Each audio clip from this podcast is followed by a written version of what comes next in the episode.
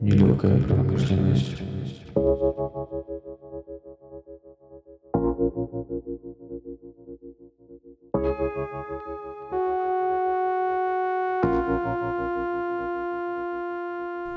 Всем привет! С вами снова «Нелегкая промышленность» и я Ксения Шнайдер.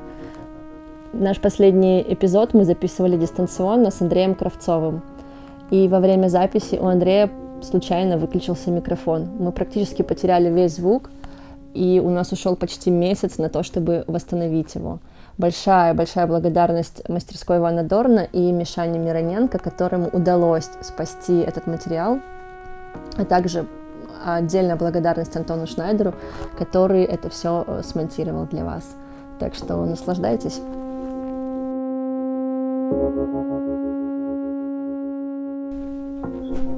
Привет. Здравствуй, Ксюша. Мой первый вопрос. Зачем ты этим занимаешься?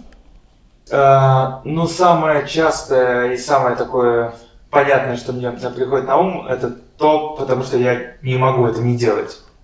Я себе очень, на самом деле, редко ну, задаю этот вопрос, потому что не возникает потребности его задавать. Угу. Ты просто делаешь, фигачишь, э, и у тебя м, с каждым разом все больше и больше какие-то рвения что-то делать еще э, по-новому и с, как бы с новыми горизонтами. Когда ты первый раз вот это почувствовал желание этим заняться? Если говорить Вообще, наверное, в целом чем-то вот таким заниматься я почувствовал в самом раннем возрасте. И это, наверное, одно из двигателей вообще того, что я делаю, что мы делаем, это быть независимым от, э, так, ну, максимально независимым от, от того, что нас окружает вокруг, от всех этих э, бытовых всяких штук и мирских, так сказать, утех. Э, и делать что-то, чтобы тебя э, максимально, чтобы ты был внутри этого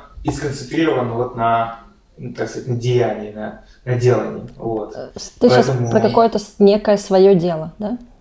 Э, да. А что касается уже именно шью и занятия в то время, когда я еще шитьем, возникло, потому что мне не получалось с музыкой очень сильно, а я так очень сильно а, хотел, и очень как бы резко я так на самом деле переключился и начал э, шить, и почувствовал в этом очень сильный импульс на самом деле, сильнее даже, чем в музыке, и понял, что вот, наверное, это моя дорога. И в то время это было именно только на том, чтобы просто шить для себя, а потом уже еще для кого-то.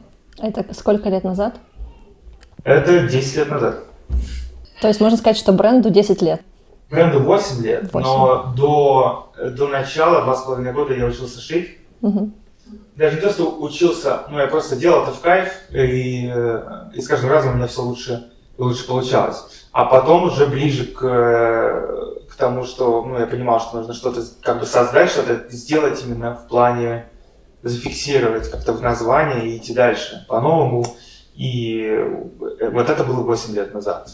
Восемь лет назад ты зафиксировал бренд Шью. Я, я зафиксировал, да, бренд Шью, три буквы, SHU, и на вопрос, чем я занимался тогда, и вот эти два с половиной года, я часто, то есть практически всегда отвечал, что я шью, потому что все свободное время от работы, я тогда, естественно, ну, работал, я шил. И я отвечал, я шью, а потом ну, я подумал, что было ну, здорово как-то это вот так вот и назвать.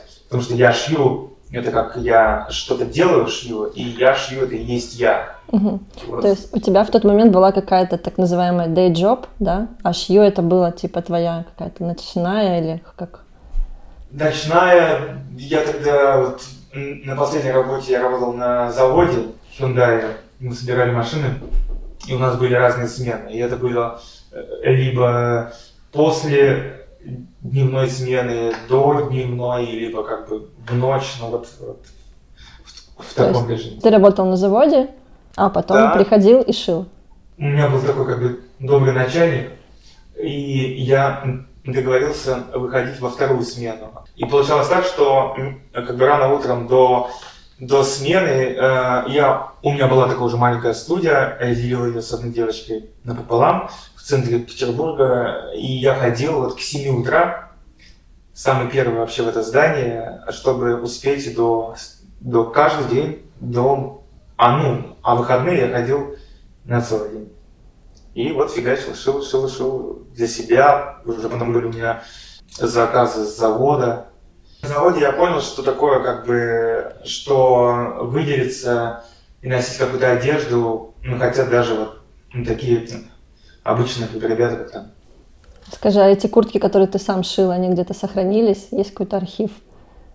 А, на самом деле, вот я вчера, вот именно первые куртки, это где-то есть в Петербурге. Там есть и джинсы, я как решил, есть и куртки. Э, а наш самый первый плащ, который как бы послужил э, инициативой к созданию да, бренда, или уже был, наверное, даже я должен что-то был сделать такое моно, моно на продукт, чтобы начать с чего-то. Я так себе это придумал, и это был плащ, и он у нас сейчас находится в нашем магазине в Петербурге, висит, висит. Э, за, за стеклом. И это, это наша история, я его сам носил, он был самым первым.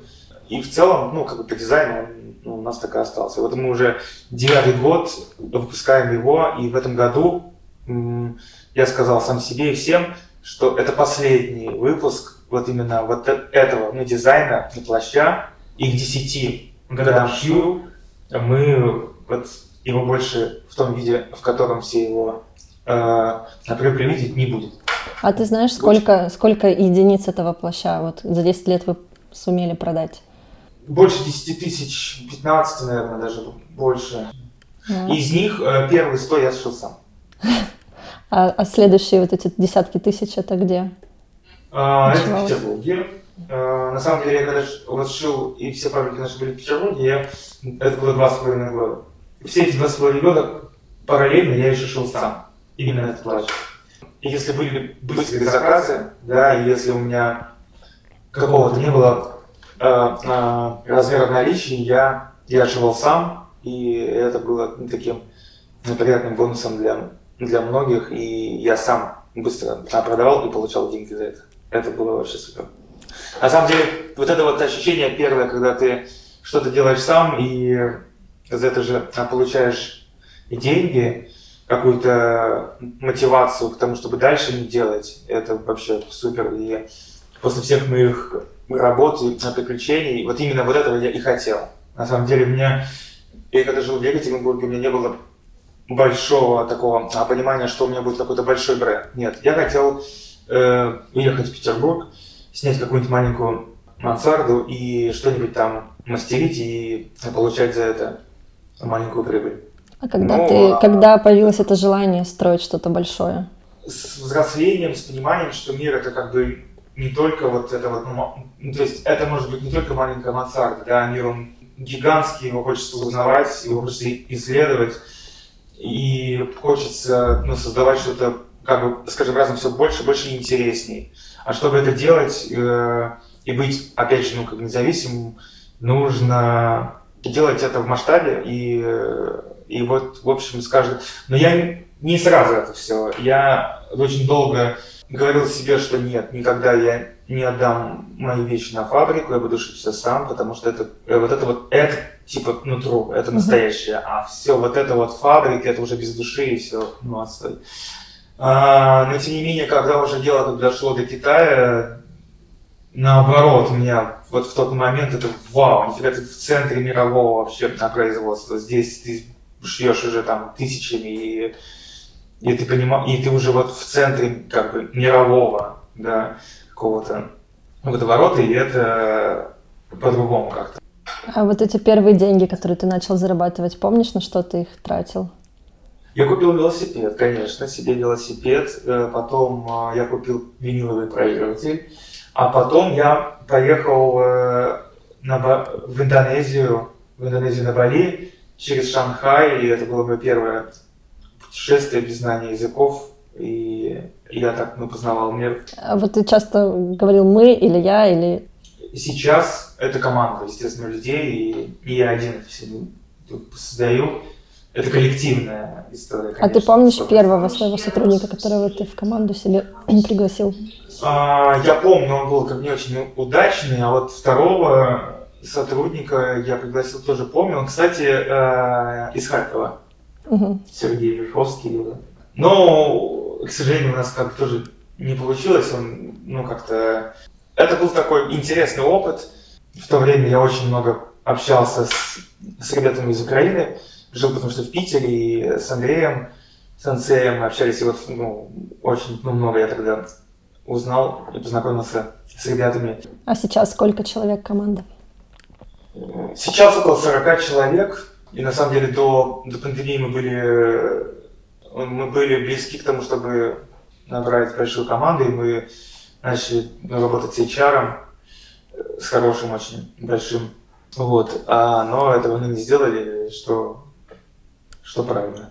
Мгм. А как ты, как происходит момент вот этот найма к тебе в комп? Как ты понимаешь, что этот человек подойдет? Ну, помимо профессиональных качеств, на что ты обращаешь внимание? Ну, конечно же, какие-то внутренние ощущения очень важно. А, Но на самом деле, как бы иногда ты думаешь, что, блин, я все понимаю, всех чувствую. Нет, нет, это ну, ерунда, потому что очень многие сотрудники, кто что-то сделал в компании или делает до сих пор, на первый взгляд не вызывали у меня ну, какого-то такого явного ощущения, что вау, это ну, как бы тот, кто нам действительно нужен. Поэтому мне сейчас интересен именно опыт на профессионале, как ну, это делается Мгм. на профессиональном уровне. У людей, кто действительно набирал большие команды э, на профессионале. Поэтому все, что было до, это был такой интуитивный такой, как на волне мы это все Мгм. делали. И я понимаю, что сейчас, чтобы строить супер сильную команду и супер сильный бренд, нужны профессионалы. И это либо как агент, ну как агентство может быть, да, то есть э, или как э, действительно как бы надежные люди э, с опытом именно той сфере, э, на которой мы вперед. Ну, знаешь, почему я спросила? Потому что я наблюдала твою команду на разных выставках, это в Париже, в Италии, и вы выглядите все как, знаешь, как бойс-бенд какой-то. То есть как будто вы все супер, у вас общие интересы, музыкальные вкусы, и все вот как-то такое чувство было меня, что ты прям подбираешь людей, как будто даешь какую-то анкету заполнить там. Я, я не думаю, что я подбираю, я просто сам здесь такой. И мне важно быть, ну, как бы, мы очень, мы потому что очень много времени проводим э, вместе. И, наверное, все-таки, ну, как бы я воспитан э, с осознанием того, что как бы я хочу быть, э, ну, хотел быть как минимум, да, рок-музыкантом, и ну, много что изучал, и все эти гастроли, и все, все, все, возможно, это оттуда. И, конечно, это важно, чтобы быть на одной волне, потому что выставки, на которых мы и виделись с вами, да, э, это такие месяц на путешествий по разным странам, э, встречи с людьми, вечеринки, ну, все, все, все, естественно, как бы важно быть в команде. И этот дух, он присущ шью, нашему бренду, как бы эмоционально. Знаешь, что мне интересно, что как будто бы дружеские отношения в команде, все супер милые, все веселые, шутят, как бы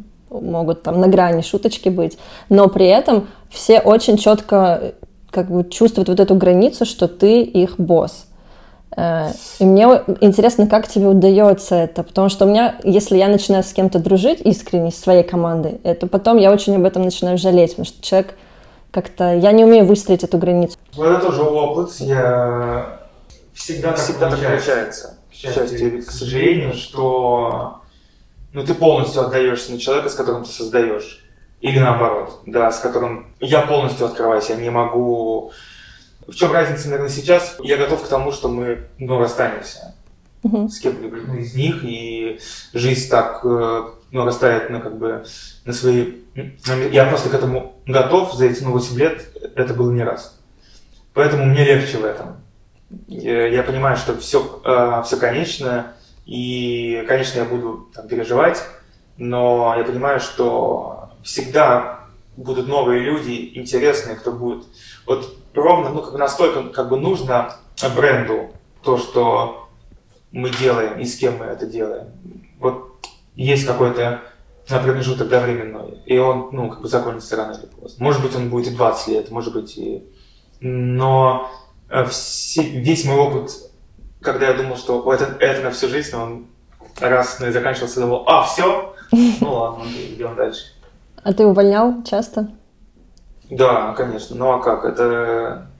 Можешь что-то вспомнить, какие-то случаи, когда ты просто вот на месте увольнял человека, понимал, что это настолько недопустимо, что надо тут же прощаться? Или такого Нет, не было? я всегда даю шанс. Я никогда не поступаю эмоционально, у меня такого нет никогда. Я всегда, не- то есть, как минимум один раз я, я поговорю и скажу, что это недопустимо, и мы не можем как бы идти дальше вместе. Может быть, где-то моя ну, слабость, что я делаю это даже несколько раз. А, увольнять – это важный, на самом деле, момент, и у меня как-то это интуитивно все получается. Я понимаю, что это нужно сделать, это мой скилл, который нужно прокачивать как руководителя.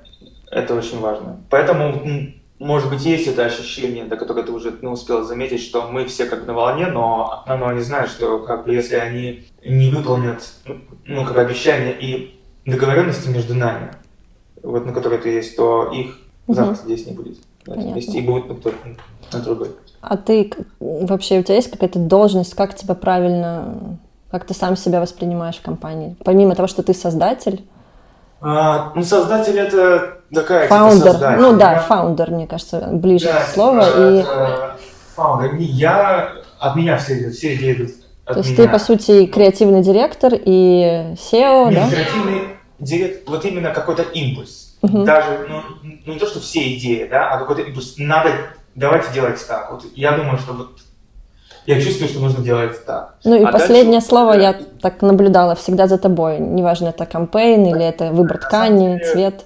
А, именно так и выстраивается продуктивная для работы. Даже люди, те, кто в каких-то ну, вопросах сильнее на меня, это, ну, это тоже важно, иметь ну, таких ну, людей в команде, да, или ну, как бы работать с ними. Они всегда понимают, что ну, как бы за мной будет слово. Но я всех выслушаю всегда, я, э, ну, я послушаю. Ну, мне кажется, идеолог тоже мне вот, ну, идеолог.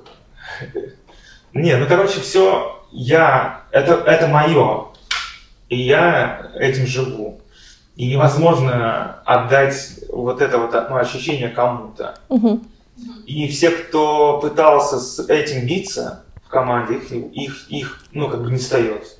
Ну, Мгм. не получается. Ну, то есть, ну, они э, ну, либо начинают это присваивать, либо как бы думают, что они тоже как бы, но их не становится, и они ну, идут дальше и ну, как бы что-то делают сами. Давай еще про твоем рабочем процессе хочется больше узнать. То есть твой, э, не знаю, обычный день, когда это не командировка. Что, что, с чего он начинается, какие у тебя задачи в течение дня? Обычный день, если я нахожусь в России. Да. Тот год а, я каждый месяц я был м, 5-6 дней дома. Все остальные дни я был, был в Китае, либо в Европе, либо был в Петербурге. либо- 5-6 ну, дней из- в месяц только? В месяц. Это целый год был ну, вот такой, на самом деле. Обычный день, вот его здесь, ну, непонятно как. Да. Ну, давай возьмем тот, тот, который я в Москве. А, в Москве мой обычный день будничный день. А, это то, что я встаю очень рано. А, обычно я, если я прилетел из Китая, то я еще месяц встаю в 5 утра. И я бегаю, как правило, в течение года а, практически всегда. Только после марафона 2-3 месяца я в отпуске. А, а потом я еду на студию, то есть в 7 утра, там, в полвосьмого я на студии. И связываюсь с Китаем, потому что у них уже, ну, как правило, 12 или там 11 утра. И они уже в процессе. Мы обсуждаем какие-то вещи. Дальше у меня ну, начинается уже 10, ну, как бы рабочий день с Россией. Мы обсуждаем какие-то штуки, э, наши будущие дела, открытие магазинов, выставки, ну и вот как бы все, что... А, а день в Китае, он по-другому, да? День Китая я, я просыпаюсь где-то в 7-8 утра. Там на самом деле вообще иная ну, обстановка, она мне очень нравится, потому что там вообще меня никто не знает, вообще меня никто не трогает. Э, там, там студия, офис у нас находится, где есть второй этаж, и я там э, как бы живу и сплю. Это центр Гуанчжоу, офигенные витрины, окна очень большие, и мест как для того, чтобы полностью погружать себя в работу. Каждый месяц я ездил до пандемии уже года три э, в Китай на 7-10 дней. И у меня вот такое там ну, время как бы созидания. Там у нас столы, ткани, сэмплы, сэмплы, сэмплы, сэмплы, все это привозят, и мы делаем, делаем, делаем, у нас там встречи, ну, full time. До пяти у нас работает офис, до 6 до 5. Дальше я отдыхаю, ложусь на полчаса, сплю, перезагружаюсь и начинаю я работать с Россией. С Россией начинаю работать, э, у них получается где-то час, у меня 6-7, ну вот так вот. Мы обсуждаем какие-то дела, я общаюсь со всеми и иду потом гулять. По ночному вечернему Гуанчжоу есть такой японский там ресторанчик. Я как настоящий японец заказываю одно и то же, сижу и расслабляюсь. Один? Да, один абсолютно. А вот этот процесс э, рабочий в Китае, когда вы утверждаете модели, сколько может пройти примерок, пока ты по-разному, утвердишь? Э, по-разному, потому что...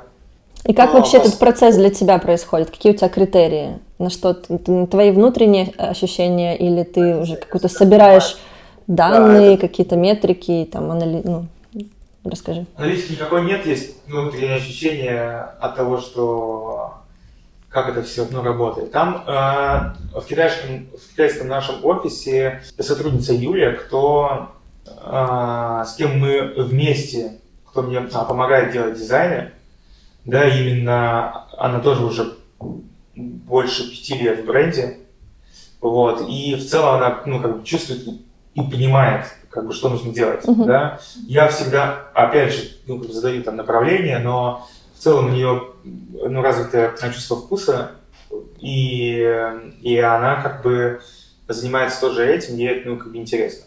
Поэтому в этом смысле как бы есть, ну, как сказать, э, ну такой, ну как бы support, mm-hmm. да. Вот. А об ощущении, э, что важно? Важно, еще у нас есть мистер Чен. Да, мистер Чен на самом деле тоже очень как бы важный мы то, это, это первый человек, с кем мы начали вообще шить, и у кого мы начали шить одежду. И до сих пор назад. вы с ним работаете?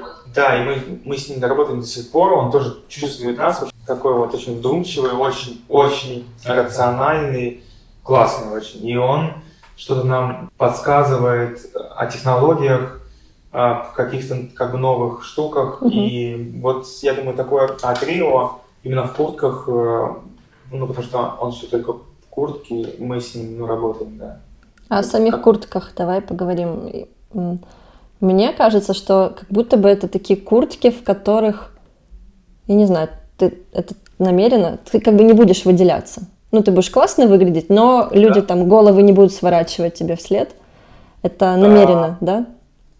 О головах сворачивают. Но, как сказать, да, э, наша ну, задача сделать так, чтобы это было очень просто. Очень ну, просто, но в то же время, когда ты надеваешь и когда ты чувствуешь, ну, как бы, чувствуешь, что вот все, все как, как бы нужно. Супер, э, э, как бы просто, но в то же время, как бы, э, первое, мы как бы не используем лого, да, как бы нигде. Но есть какие-то моменты, в которых эту куртку ты узнаешь издалека. И за эти ну, 8 лет мы, ну, как бы, мы это понимаем, да, и наши а, покупатели именно ну, за это и любят нас, э, и, и говорят нам то, что это действительно так, и их вот спрашивают, что это за куртка, и останавливают, потому mm-hmm. что в каких-то моментах она не похожа на все, да, как бы, и,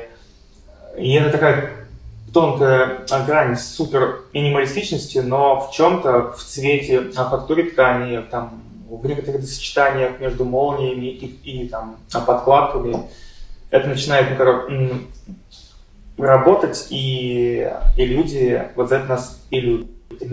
Я думаю. Давай еще про вашу эстетику поговорим. Ваши съемки, подача, вообще любого визуального вашего. У вас уже какой-то сформировался свой язык? Не знаю, он всегда таким был или это как-то последние годы вы его сумели таким сделать?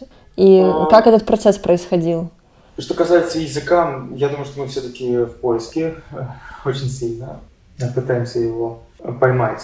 Ты делаешь вещь, ее нужно не переборщить с, э, с тем, чтобы как ее да, показать, и как наоборот, ну, как бы в скучную форму. Мгм.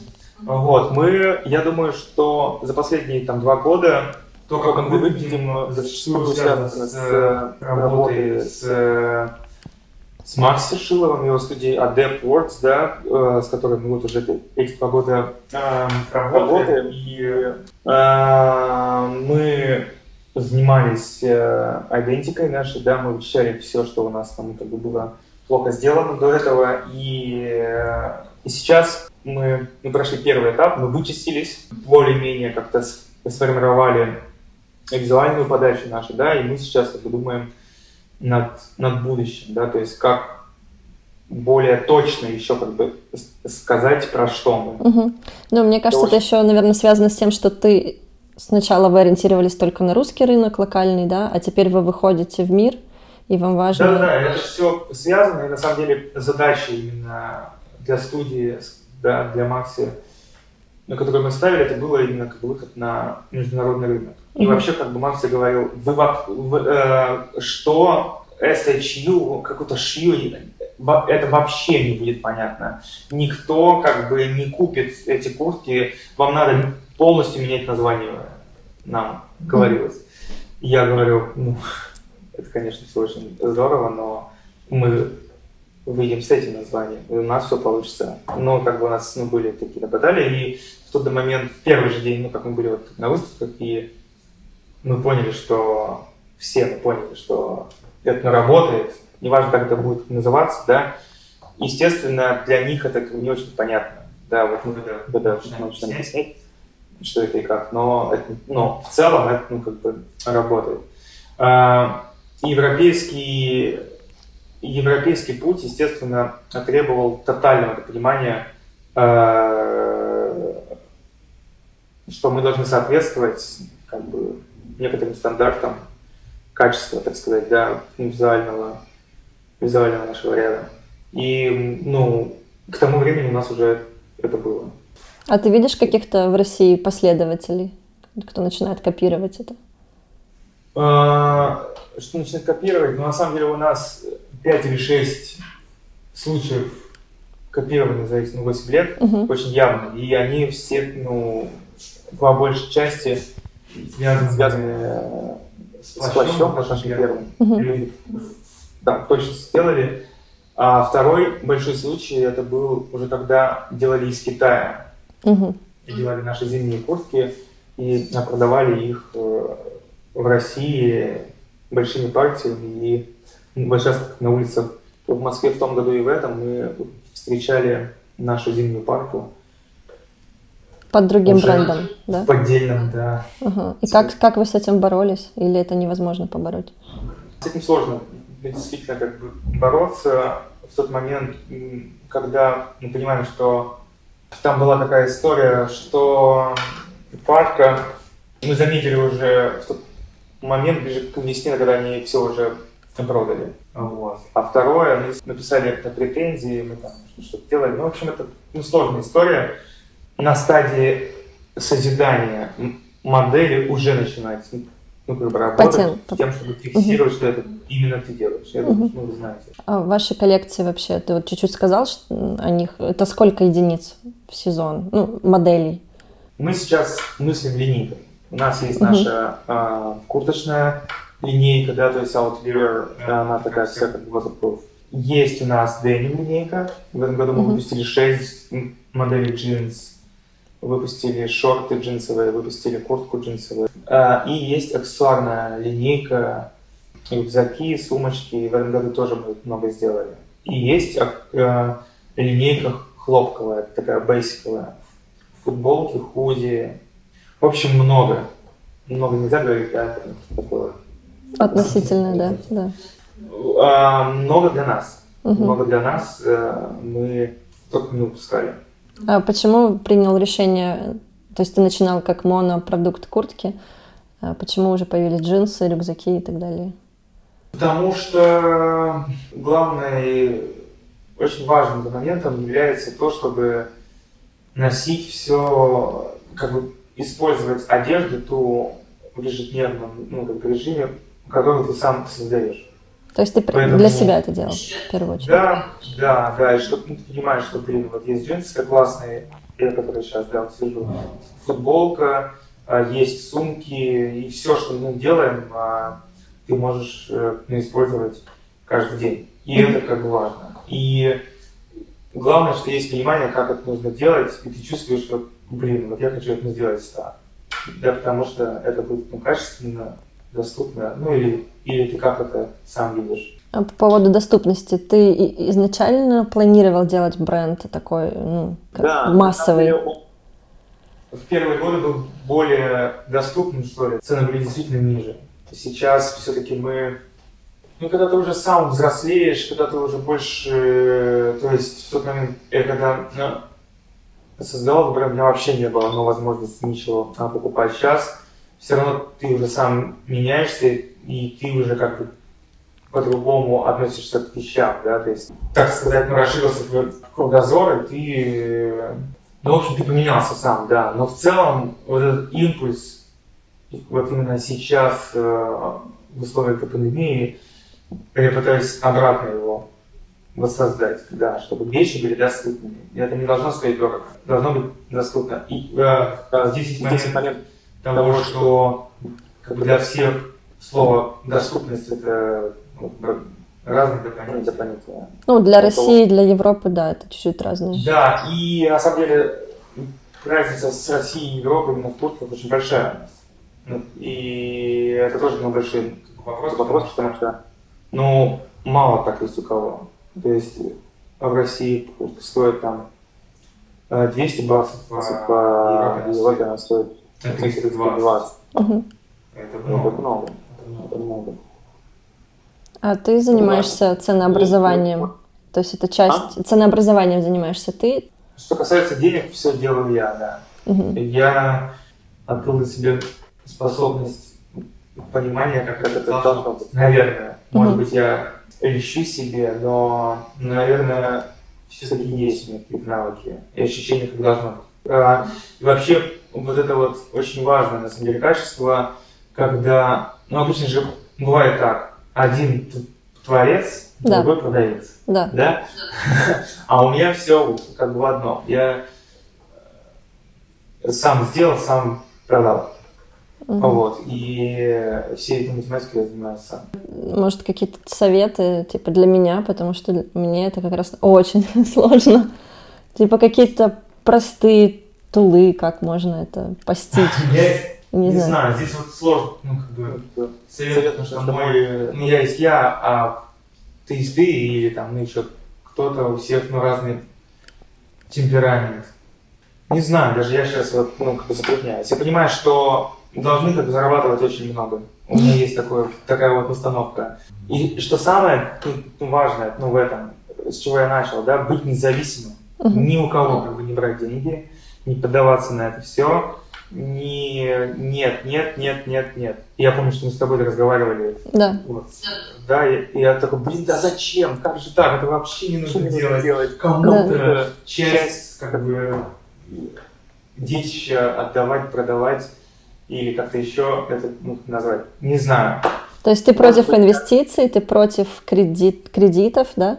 Не, ну кредиты нет. Я думаю, что это нормально. Я ну, брал несколько Мгм. раз, они действительно помогли. Но в, тот, в том случае, что я был ну, максимально уверен, что я отдам. Мгм. Но здесь есть ну, риск все равно. А, не знаю. А, собственным, вот что касается денег и независимости, пусть идти мы будем очень долго, Мгм. то есть нам 8 лет. За 8 лет можно было стать вообще, да? И типа, как бы в разрезе этих лет я не Я чувствую, чувствую, что я ну, как бы добился офигеть, ну, каких, ну, как результатов. Нет.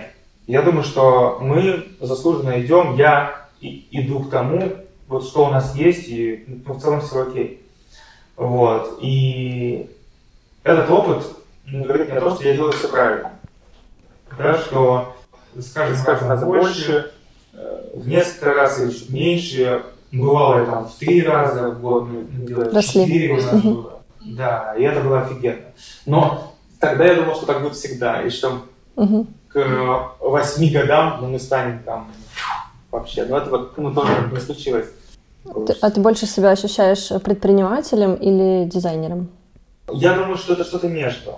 В том отношении что-то создавать в целом. Я, я не считаю себя дизайнером.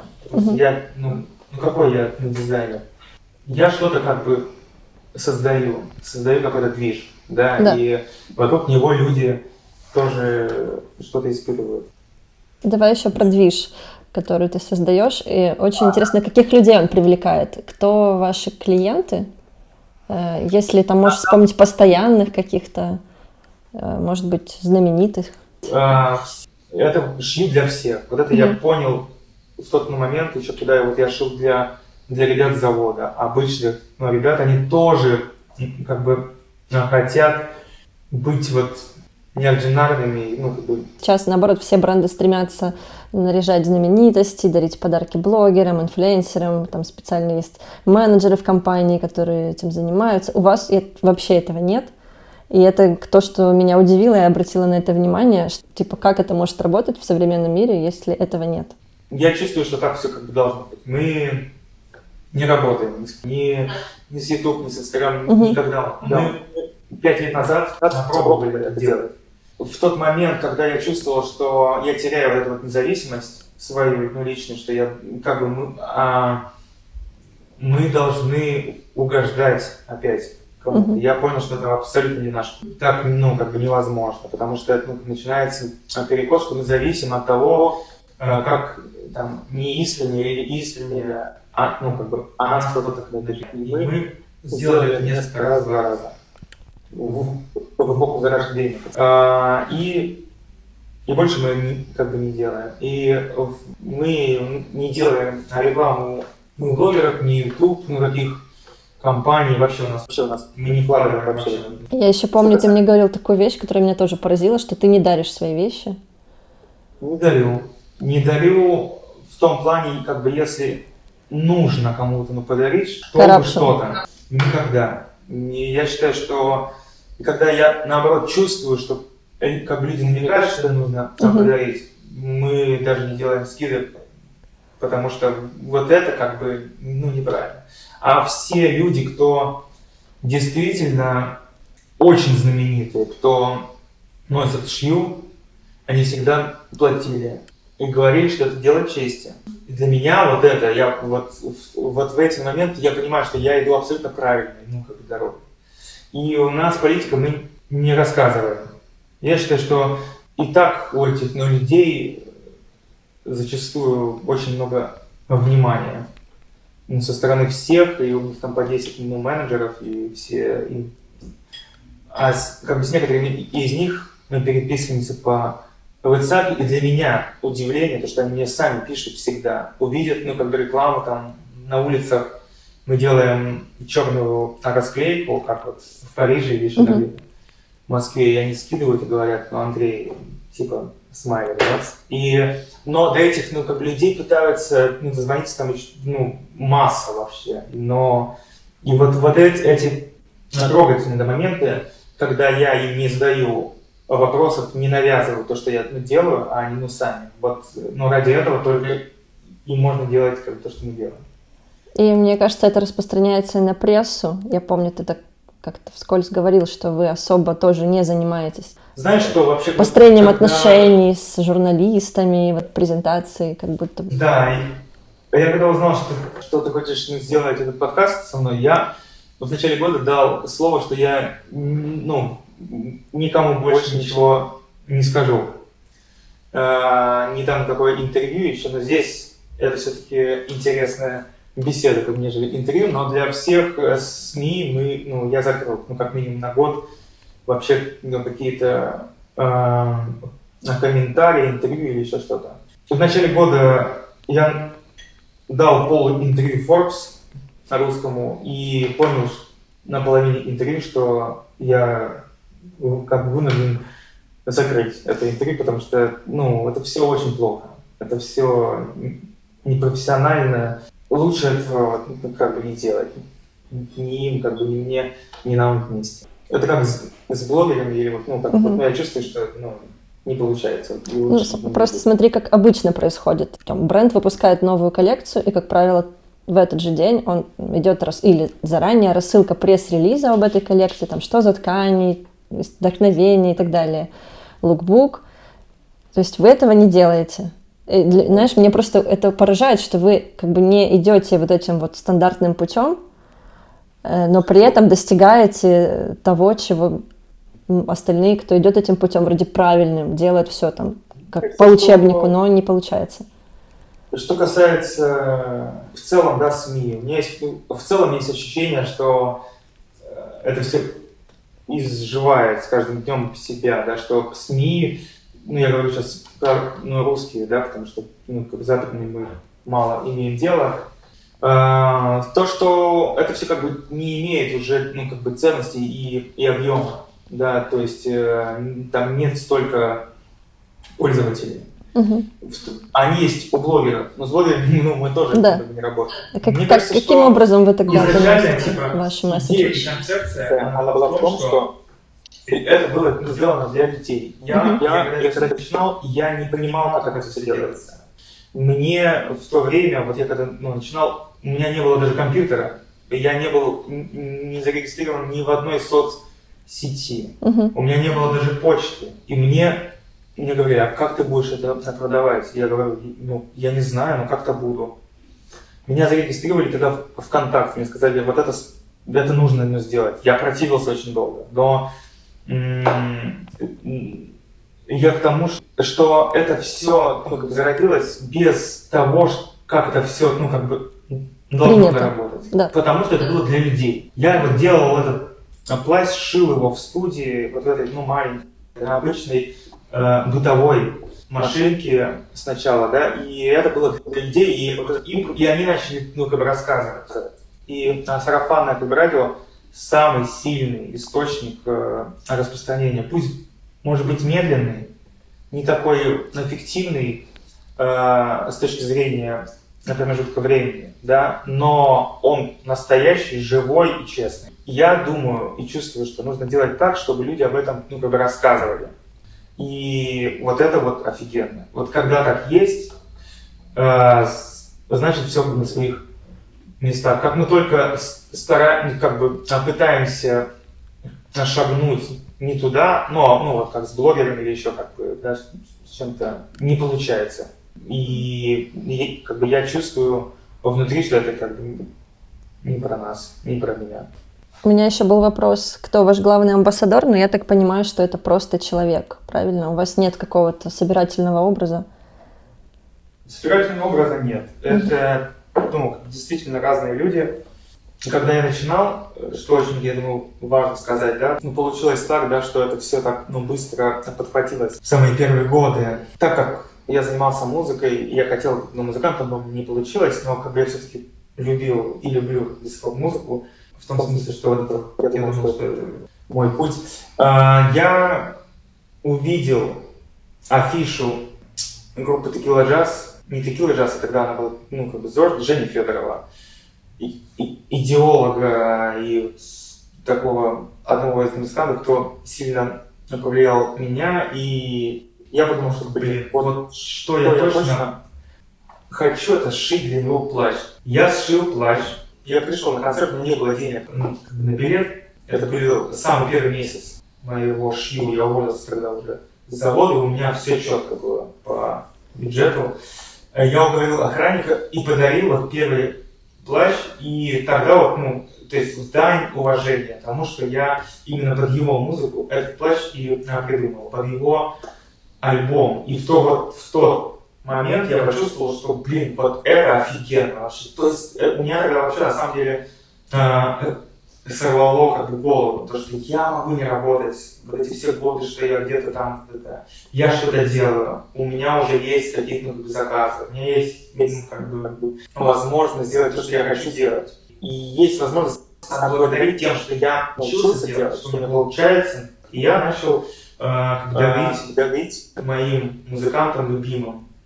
Это вот этот мой плащ. И, и в э, музыкальной сфере сговорились все, что вот есть какой-то парень с Урала, а вот он м, как шьет плащи. Так я познакомился с Андреем Запорожцем на концерте его в Москве, и это тоже была такая вс- вселенская история с тем, что он позвал гулять меня после концерта, говорит, давай, там, мы идем типа, ну, гулять, пообщаемся. Вообще, Для меня это был вообще космос. Ты подарил ему плащ, да? Пришел с плащом? Подарил плащ, потом мы сделали фотосъемку, я подарил ему еще зимнюю куртку, он был счастлив вообще, но потом мы, потом как-то Андрей мне позвонил с предложением сделать коллаборацию с Сансеем, и для меня это вообще было вау. И через этот вот момент, когда ты уходишь поблагодарить музыканта за то, что так ты вдохновлялся тем, что он делает, песнями, музыкой, а потом еще это и продолжается в дружбу, да, и в еще одни какие-то вс- вселенские штуки, э, ты думаешь, ну блин, ну конечно, ну какие здесь могут быть вопросы? А есть люди, которые тебя поддерживают? Может быть, с самого начала на этом пути? О, наоборот, когда все начиналось, э, единственное, наверное, мама сказала, то что, ну, да, ну, и то так, да, тоже. Да. А ты ей Ну, сказал уже, когда бросил работу, что будешь шить, или как-то в процессе? Я, я с мамой делюсь всем, всем. Я, ну, вот, мам, я начал шить одежду. Но все, кто меня знает близко, они знают, то, что когда я жил в Екатеринбурге, у нас такой был знакомый, Костя, и он в Екатеринбурге шил одежду. История это идет еще дальше, там, то Мгм. есть, да. А я занимался музыкой, и у меня там все, концерты локальные, такой, вау. Гитары, девчонки, короче, все как, как э, ну, 18 лет, все как надо. Вот, и в то время я познакомился вот в колледже э, с парнем, кто не занимался музыкой, как все наши, все наши типа, э, тусовка, шил одежду. И делал это супер талантливо. То есть, вот, как бы, ну, то есть он вот именно был творцом. И он мне шил э, э, куртки, шил штаны, как бы, много всего, и, и в то время я видел, как он это делает. И первые мои лекала, это, это были как бы а, лекала, которые я раскроил его вещи, и это были мои первые лекала. И поддерживали меня, э, ну, все ты говорили, чувак, ну это очень странно. Ну. И, и два с половиной года я ну, там делал, когда никто не верил вообще. Все мои близкие, родственники, никто не верил. И говорили, что это очень странно все. Ну а сейчас, конечно, все уже иначе. Но это и было сильным импульсом к тому, чтобы доказать, что ага, сейчас, Мгм. чувачки, чувачки. А сейчас нужно кому-то доказывать? Конечно, всегда нужно доказывать самому себе, во-первых, потому что это уже второстепенные какие-то штуки там для кого-то, еще что-то. И с возрастом они уже меньше ну, работают. Да, ну, когда ты там в юности у тебя... Сейчас доказывать нужно себе, себе то, что эту жизнь э, прожить хочется насыщенно и достичь максимальных э, результатов в том, что ты делаешь. Я не знаю, как это можно правильно оценить, что есть мерило этого всего, но нужно идти дальше. По крайней мере, на данный момент я понимаю, чего я хочу.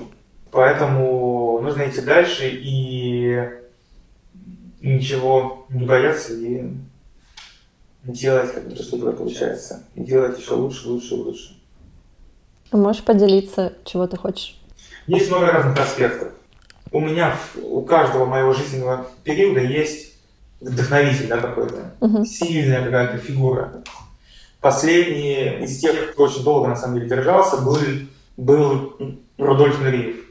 Мгм. А, И его история показывает мне о том, что как можно быть настолько сильным, таким внутренне талантливым и вообще и просто идти вперед и показать всему миру и влиять на культуру, на мировую, да, э, своей собственной персоной, да, и оставить след э, и жить так, как ты действительно хочешь этого и заслуживаешь, да, выступать в самых лучших э, странах, да, влиять на, на среду, создавать ее, покупать особняки, острова, жить так, как ты, типа, то есть э, позволять себе как бы максимум. Вот это, но здесь именно то, что человек из супер маленькой деревни влияет на мировую культуру, которая, ну, это ход истории, и это офигенно. Вот это мне, э, я этим воодушевляюсь, и мой маленький путь Э, так сказать, в Европу, в мир, он, и, как бы, я думаю, ну, обоснован, как держится вот на вот этой ну, истории сейчас. А какой был вопрос? Э, твои мечты, планы?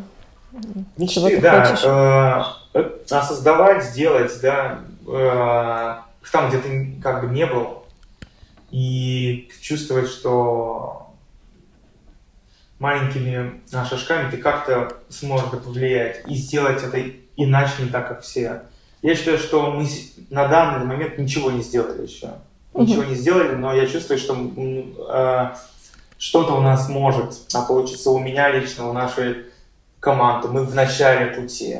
Напоследок, э, классно было бы, если бы ты какой-то совет. Такой лич, твой личный, то, что ты прочувствовал на своем опыте. И... Э, важно в какой-то момент понять то, что вот наша жизнь наконечная. И либо ты что-то делаешь просто офигеть как мощно, не вот топчешься, не там что-то не юлишь, да, а фигачишь честно и идешь вперед. И у тебя есть вот внутренняя твоя сила. Вот этого не хватает вообще людям. Я вот э, вижу, встречаю новых людей, я не чувствую это. Я чувствую вот это все. Нет ты должен идти вперед, ты должен быть сильным, ты должен, вот у тебя есть только одна жизнь это, не будет никакой второй. У тебя есть только вот этот день, именно вот в этот э, год твоей жизни. Чем ты будешь дальше, тем тебе будет сложнее э, начать или переф переформатироваться. У тебя есть только этот день, у тебя есть эта сила, ты должен ее собрать, взять и собрать. И просто, несмотря ни на что, неважно, чего это касается, твоих личных отношений там с твоей girlfriend, или ты просто вот начинаешь этот день, тебе нужно что-то как-то перебороть, а, преодолеть.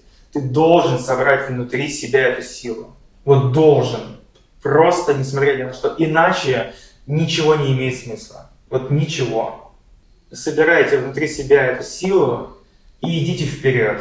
И делайте честно. Это вот так вот должно. Спасибо большое. Спасибо тебе.